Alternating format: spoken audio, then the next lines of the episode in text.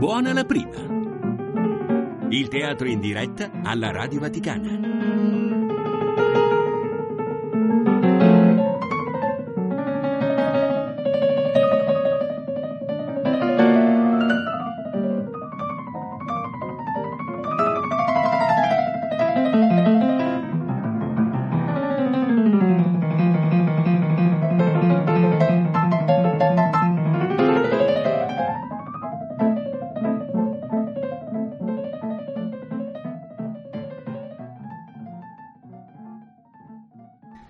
Di Gabriel García Márquez, tratto da Occhi di cane azzurro, Nabo, il negro che fece aspettare gli angeli. Interpreta Gaetano Lizio.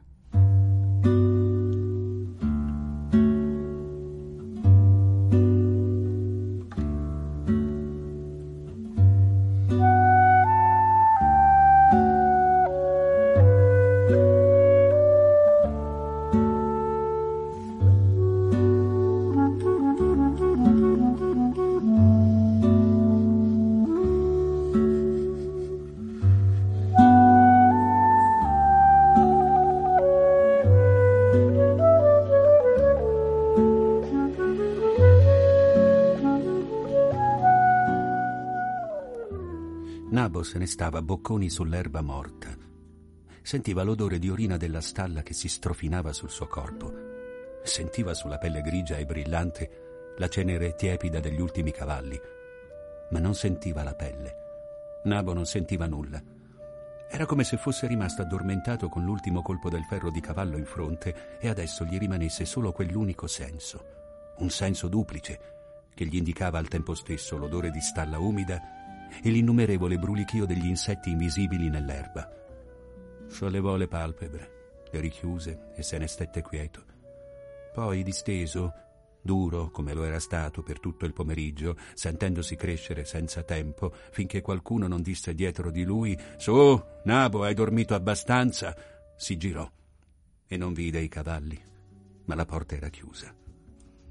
Nabo dovette immaginare che le bestie erano in qualche punto dell'oscurità, malgrado non udisse il loro impaziente scalpitare. Immaginava che chi gli parlava lo facesse all'esterno delle stalle, perché la porta era chiusa da dentro e la spranga infilata. Davvero, Nabo? Hai dormito abbastanza? Sono tre giorni che dormi. Solo allora Nabo aprì del tutto gli occhi e ricordò. Sono qui perché un cavallo mi ha dato un calcio. Non sapeva in che ora stesse vivendo. Adesso i giorni erano rimasti indietro. Era come se qualcuno avesse passato una spugna umida sui remoti sabati sera in cui si recava nella piazza del paese. Dimenticò la camicia bianca, dimenticò che possedeva un cappello verde e un paio di pantaloni scuri, dimenticò che non possedeva scarpe. Nabo si recava nella piazza il sabato sera. Si sedeva in un angolo silenzioso, non per ascoltare la musica, ma per vedere il negro. Ogni sabato lo vedeva. Il negro portava occhiali di tartaruga legati alle orecchie e suonava il sassofono davanti a uno dei leggii posteriori. Nabo vedeva il negro, ma il negro non vedeva Nabo. Almeno se qualcuno avesse visto Nabo recarsi di continuo nella piazza ogni sabato sera per vedere il negro e gli avesse chiesto non adesso perché non avrebbe potuto ricordarsene. Se qualche volta il negro l'aveva visto, Nabo avrebbe detto di no era l'unica cosa che faceva dopo aver strigliato i cavalli, vedere il negro. Un sabato il negro non era comparso al suo posto nella banda. All'inizio Nabo doveva aver pensato che non avrebbe più suonato nei concerti popolari, malgrado il leggio fosse sempre lì. Sebbene proprio per questo, perché il leggio era sempre lì, più tardi avesse pensato che il negro sarebbe ricomparso il sabato dopo. Ma il sabato dopo non era ricomparso, né il leggio era più al suo posto. Nabo si girò su un fianco e vide l'uomo che gli parlava. All'inizio non lo riconobbe, cancellato com'era dall'oscurità della stalla. L'uomo stava seduto su una sporgenza dell'impiantito, parlando e picchiettandosi le ginocchia. Un cavallo mi ha dato un calcio, disse Nabo cercando di riconoscere l'uomo. È vero, disse l'uomo. Adesso qui non ci sono cavalli e ti stiamo aspettando nel coro. Nabo scosse il capo. Non aveva ancora cominciato a pensare, ma gli sembrava di avere già visto quell'uomo da qualche parte. L'uomo diceva che stavano aspettando Nabo nel coro, Nabo non capiva, ma neppure gli pareva strano che qualcuno glielo dicesse, perché ogni giorno mentre strigliava i cavalli inventava canzoni per distrarli, poi cantava nel salotto per distrarre la bambina muta con le stesse canzoni dei cavalli. Ma la bambina era in un altro mondo, nel mondo del salotto, seduta, con gli occhi fissi sulla parete, se mentre cantava qualcuno gli avesse detto che l'avrebbe portato in un coro non si sarebbe stupito. Ora si stupiva ancora di meno perché non capiva. Era stanco, rintontito, esausto. Voglio sapere dove sono i cavalli, disse. E l'uomo disse: Ti ho già detto che qui non ci sono cavalli. Ci interessava soltanto poter avere una voce come la tua. E forse con la bocca sull'erba Nabo sentiva, ma non riusciva a distinguere il dolore lasciato dal ferro sulla fronte dalle altre sensazioni disordinate. Girò il capo nell'erba e si addormentò. Nabo si era recato ancora per due o tre settimane nella piazza, malgrado il negro non fosse più nella banda. Forse se Nabo avesse chiesto che cos'era successo al negro qualcuno gli avrebbe risposto, ma non l'aveva chiesto e aveva seguitato ad assistere ai concerti finché un altro uomo con un altro sassofono aveva preso il posto del negro. Allora Nabo si era convinto che il negro non sarebbe più ritornato e decise di non ritornare neppure lui nella piazza. Quando si svegliò gli parve di non avere dormito a lungo.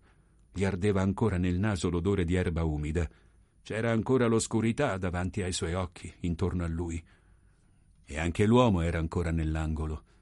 La voce scura e pacifica dell'uomo che si picchiettava sulle ginocchia, dicendo Ti stiamo aspettando, Nabo. Sono quasi due anni che dormi e non hai voluto alzarti. Allora Nabo richiuse gli occhi poi li riaprì. Rimase a guardare verso l'angolo e vide ancora l'uomo disorientato, perplesso. Solo allora lo riconobbe. Se noi della casa avessimo saputo cosa faceva Nabo nella piazza il sabato sera, avremmo pensato che quando aveva smesso di andarci l'aveva fatto perché la musica l'aveva ormai in casa. Questo era successo quando avevamo portato il grammofono per distrarre la bambina Siccome c'era bisogno di una persona che lo caricasse tutto il giorno, era sembrata la cosa più naturale che quella persona fosse Nabo. Avrebbe potuto farlo quando non aveva da badare ai cavalli. La bambina rimaneva seduta ad ascoltare dischi. Talvolta, mentre la musica stava suonando, la bambina scendeva dalla seggiola senza smettere di guardare la parete, sbavando e si trascinava in sala da pranzo. Nabo sollevava la puntina e cominciava a cantare. All'inizio, quando era arrivato fra noi e gli avevamo chiesto cosa sapeva fare, Nabo aveva detto che sapeva cantare. Ma era una cosa che non interessava a nessuno. Avevamo bisogno di un ragazzo che strigliasse i cavalli. Nabo era rimasto, ma aveva continuato a cantare. E quanto allo strigliare i cavalli era solo una distrazione che rendeva più leggero il suo lavoro. Era andata avanti così per oltre un anno, finché noi della casa non c'eravamo abituati all'idea che la bambina non avrebbe mai camminato non avrebbe riconosciuto nessuno, non avrebbe smesso di essere la bambina morta e sola che ascoltava il grammofono guardando freddamente la parete, finché non l'avevamo alzata dalla seggiola e portata nella stanza. Allora avevamo smesso di soffrirne. Ma Nabo aveva continuato fedele, puntuale a caricare il grammofono. Questo succedeva nei giorni in cui Nabo non aveva smesso di recarsi nella piazza il sabato sera. Un giorno, mentre il ragazzo era nella stalla, qualcuno aveva detto vicino al grammofono Nabo. Eravamo sulla veranda, senza preoccuparci di quello che nessuno avrebbe potuto dire, ma quando avevamo udito per la seconda volta Nabo, avevamo alzato la testa e chiesto Chi c'è con la bambina? E qualcuno aveva detto Non ho visto entrare nessuno, e qualcun altro aveva detto Sono sicuro di aver udito una voce che ha detto Nabo. Ma quando eravamo andati a vedere, avevamo trovato soltanto la bambina per terra appoggiata contro la parete. Nabo era ritornato presto e si era coricato. Era stato il sabato dopo che aveva smesso di recarsi nella piazza, perché il negro ormai era stato sostituito, e di lì a tre settimane, un lunedì, il grammofono aveva cominciato a suonare mentre Nabo era nella stalla. Nessuno all'inizio si era preoccupato, Solo in seguito, quando avevamo visto arrivare il giovane negro cantando, ancora stillante l'acqua dei cavalli, gli avevamo detto Da dove sei uscito? Lui aveva detto Dalla porta. Ero nelle stalle da mezzogiorno. Il grammofono sta suonando, non lo senti? gli avevamo detto. E Nabo aveva risposto di sì, e noi gli avevamo detto chi l'ha caricato. E lui, scrollando le spalle, la bambina. Da parecchio tempo è lei che lo carica. Così erano andate le cose sino al giorno in cui lo trovammo, bocconi nell'erba, chiuso nella stalla e col segno del ferro di cavallo impresso in fronte. Quando lo sollevammo per le spalle, Nabo disse: Sono qui perché un cavallo mi ha dato un calcio. Ma nessuno si interessò a quello che lui poteva dire. Ci interessavano gli occhi freddi e morti e la bocca piena di schiume verdi. Trascorse tutta la notte piangendo, riarso dalla febbre, delirando, parlando del pettine che aveva smarrito tra l'erba portata nelle stalle. Questo fu il primo giorno. Quello dopo, quando aprì gli occhi e disse ho sete, gli portammo dell'acqua e se la beve tutta d'un sorso e ne chiese ancora un po' per due volte. Gli chiedemmo come si sentiva e lui disse mi sento come se un cavallo mi avesse dato un calcio. E seguitò a parlare per tutto il giorno e per tutta la notte e infine si sedette sul letto, fece un segno verso l'alto con l'indice e disse che il galoppo dei cavalli non l'aveva lasciato dormire per tutta la notte. Ma sin dalla notte prima non aveva febbre, non delirava più ma continuò a parlare sin da quando non gli introdussero un fazzoletto in bocca. Allora Nabo prese a cantare da dietro il fazzoletto, a dire che udiva vicino all'orecchio il respiro dei cavalli che cercavano l'acqua da sopra la porta chiusa. Quando gli togliemmo il fazzoletto affinché mangiasse qualcosa, si girò contro la parete e noi tutti pensammo che si fosse addormentato, ed è anche possibile che si fosse un poco addormentato. Ma quando si svegliò non era più nel letto Aveva i piedi legati e le mani legate a un palo della stanza. Legato, Nabo prese a cantare. Quando lo riconobbe, Nabo disse all'uomo Io l'ho già vista prima. E l'uomo disse Ogni sabato mi si poteva vedere in piazza. E Nabo disse È vero, ma credevo che io la vedessi e che lei non mi vedesse. E l'uomo disse Non ti ho mai visto, ma poi quando ho smesso di andarci, è stato come se il sabato qualcuno avesse smesso di vedermi. E Nabo disse Lei non è più ritornato, ma io ci sono andato ancora per tre o quattro settimane. E l'uomo, sempre senza muoversi, picchiettandosi le ginocchia, io non potevo ritornare in piazza, malgrado fosse l'unica cosa di cui valesse la pena. Nabo cercò di sollevarsi. Scosse la testa nell'erba e continuò a udire la fredda voce ostinata, sin da quando non ebbe neppure più il tempo per sapere che di nuovo stava addormentandosi. Sempre, da quando il cavallo gli aveva dato un calcio, gli capitava così, e sempre udiva la voce Ti stiamo aspettando, Nabo. Non c'è più verso di contare il tempo che hai trascorso a dormire. Quattro settimane dopo che il negro non era più comparso nella banda, Nabo stava pettinando la coda di uno dei cavalli. Non l'aveva mai fatto. Si limitava a strigliarli e intanto cantava. Ma il mercoledì era andato al mercato e aveva visto un pettine e si era detto questo pettine è per pettinare la coda dei cavalli.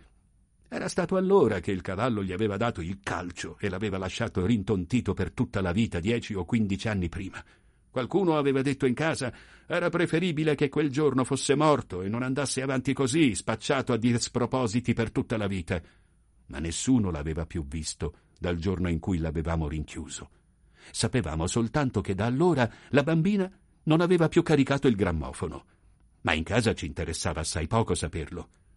L'avevamo rinchiuso come se fosse stato un cavallo, come se il calcio gli avesse contagiato il torpore e gli si fosse impressa in fronte tutta la stupidità dei cavalli, l'animalità.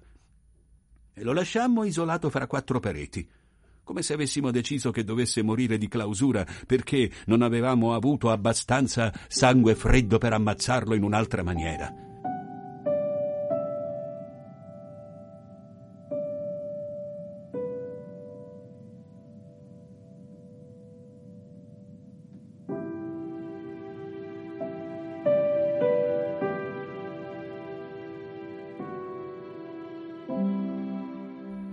Così trascorsero quattordici anni, finché uno dei bambini non fu cresciuto e disse che aveva voglia di vederlo in faccia e aprì la porta. Nabo guardò di nuovo all'uomo. Un cavallo mi ha dato un calcio, disse. E l'uomo disse: Sono secoli che lo ripeti. E intanto ti stiamo aspettando nel coro. Nabo scosse di nuovo il capo, immerse di nuovo la fronte ferita nell'erba e gli sembrò di ricordare improvvisamente come si erano svolte le cose. Era la prima volta che pettinavo la coda a un cavallo, disse. E l'uomo disse, noi abbiamo voluto così affinché tu venissi a cantare nel coro. E Nabo disse, non avrei dovuto comperare il pettine. E l'uomo disse, l'avresti comunque trovato. Noi avevamo deciso che trovassi il pettine e che pettinassi la coda ai cavalli. E Nabo disse, non mi ero mai messo dietro di loro. E l'uomo, sempre tranquillo, sempre senza sembrare impaziente, ma ti ci sei messo e il cavallo ti ha dato un calcio. Era l'unico modo perché tu venissi nel coro. E il dialogo implacabile, quotidiano, proseguì finché qualcuno non disse nella casa Erano quasi quindici anni che nessuno apriva quella porta. La bambina non era cresciuta. Aveva superato i trent'anni e cominciava a intristirsi nelle palpebre. Stava seduta guardando la parete quando aprirono la porta. Lei girò il viso annusando verso l'altra parte e quando ebbero richiuso la porta dissero di nuovo Nabo è tranquillo, non si muove più dentro. Un giorno o l'altro morirà e lo capiremo soltanto dall'odore. E qualcuno disse lo capiremo dal cibo. Non ha mai smesso di mangiare. Sta bene così, rinchiuso, senza che nessuno lo disturbi. D'altra parte gli entra una buona luce. E le cose rimasero uguali ma la bambina continuò a guardare verso la porta, fiutando il vapore caldo che filtrava attraverso la fessura. Stette così fino all'alba, quando udimmo un rumore metallico in salotto e ricordammo che era lo stesso rumore che si udiva quindici anni prima, quando Nabo caricava il grammofono. Ci alzammo, accendemmo la lampada e sentimmo le prime note della canzone dimenticata, della canzone triste che era morta nei dischi da tanto tempo.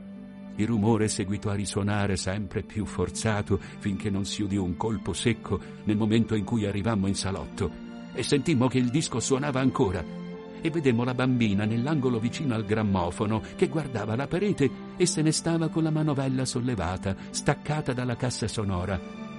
Non ci muovemmo, neppure la bambina si mosse e rimase lì, quieta, indurita, a guardare la parete e con la manovella sollevata. Noi non dicemmo nulla e ce ne ritornammo nella stanza, ricordando che una volta qualcuno ci aveva detto che la bambina sapeva caricare il grammofono. Pensandoci restammo senza dormire, sentendo la musichetta logora del disco che seguitava a girare con quanto rimaneva della manovella rotta. Il giorno prima, quando avevano aperto la porta, dentro c'era odore di residui biologici di corpo morto. Chi aveva aperto aveva gridato Nabo!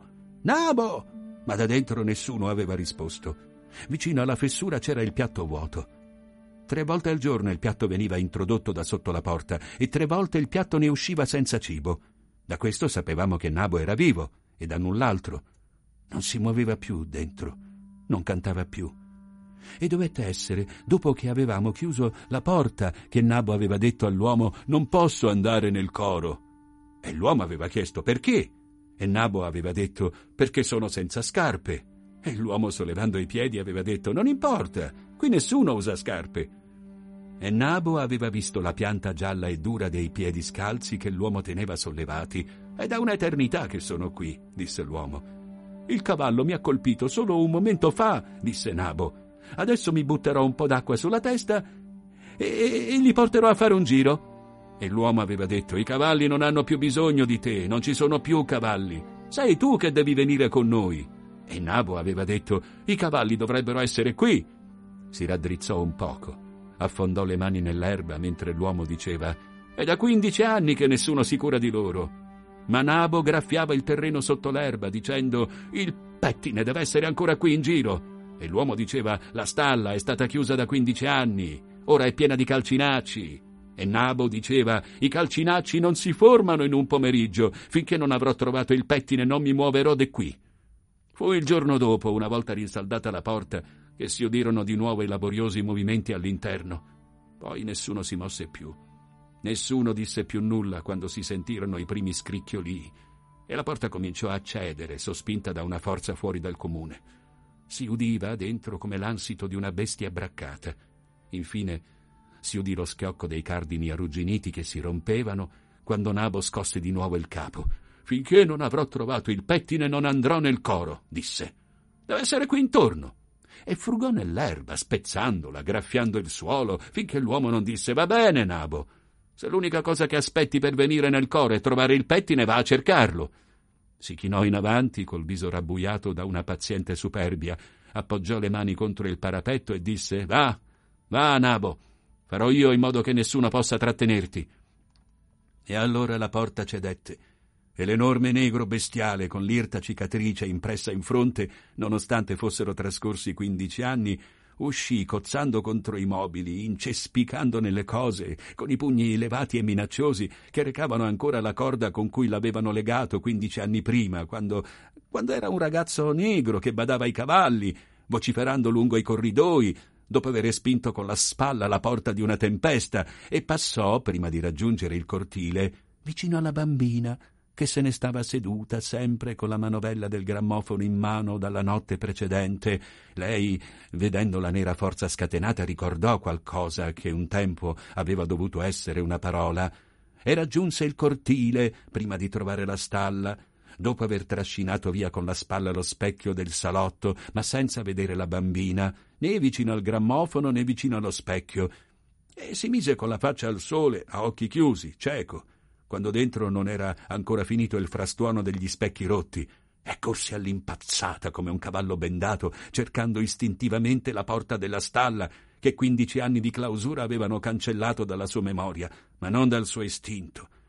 Da quel remoto giorno in cui aveva pettinato la coda al cavallo ed era rimasto rintontito per tutta la vita, e lasciandosi alle spalle la catastrofe, la dissoluzione, il caos, come un toro bendato in una stanza piena di lampade, finché non raggiunse il cortile posteriore, sempre senza aver trovato la stalla, e frugò il suolo con quella furiosa tempestanza con cui aveva trascinato via lo specchio, pensando forse che frugando nell'erba si sarebbe di nuovo levato l'odore di orina di giumenta, prima di raggiungere infine le porte della stalla. E ora più forte lui stesso della propria forza turbolenta, spingerle d'impeto e cadere dentro, bocconi, forse agonizzante, ma ancora offuscato da quella feroce animalità che mezzo secondo prima non gli aveva permesso di udire la bambina che aveva sollevato la manovella vedendolo passare e aveva ricordato, sbavando ma senza muoversi dalla sua seggiola, senza muovere le labbra e facendo girare in aria la manovella del grammofono, aveva ricordato l'unica parola che avesse imparato a dire nella sua vita, e l'aveva gridata dal salotto.